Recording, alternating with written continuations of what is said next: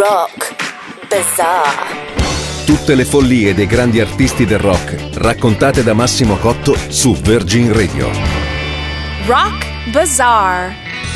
Ogni rockstar sa di essere stata benedetta dagli dèi e forse anche per questo che si prodiga per chi ha bisogno, forse anche solo per restituire il due per cento di quello che gli è stato donato dal cielo oppure dal caso.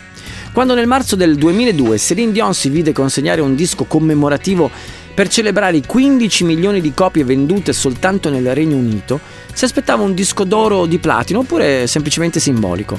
Ma quando si vide consegnare un disco d'argento disegnato dai gioiellieri della regina Asprey and Garrard, con incastonato al centro un meraviglioso diamante, beh, pensò che era troppo e che sarebbe stato meglio donarlo a Radio Capital, quella inglese, eh, che si sarebbe occupata di metterlo all'asta. Il ricavato, settantamila sterline, andò a un'associazione che si occupava di aiutare i bambini in difficoltà. Un po' più prosaica, Mariah Carey, che per sostenere la Keep Foundation Knowledge is Power, che si batte per dare a tutti la possibilità di studiare anche se in difficoltà economiche, ha regalato un reggiseno e un paio di boxer, accompagnati da un biglietto che diceva: queste sono le cose con cui dormo insieme ad altre cose della stessa natura. Reggiseno e mutandine procurarono appena mille dollari. Adopt a Minefield è invece una bellissima iniziativa contro le mine anti-uomo, che vede la partecipazione attiva di molti musicisti, ne cito soltanto alcuni: Paul Simon, Brian Wilson dei Beach Boys, Neil Young, Cat Stevens, Paul McCartney.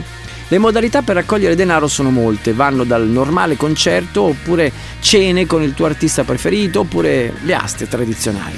Paul McCartney non ha avuto un attimo di esitazione quando ha ricevuto la chiamata di Ralph Whitworth, un ricchissimo uomo d'affari americano. Ralph stava organizzando una cena di compleanno per sua moglie Wendy, con centocinquanta invitati.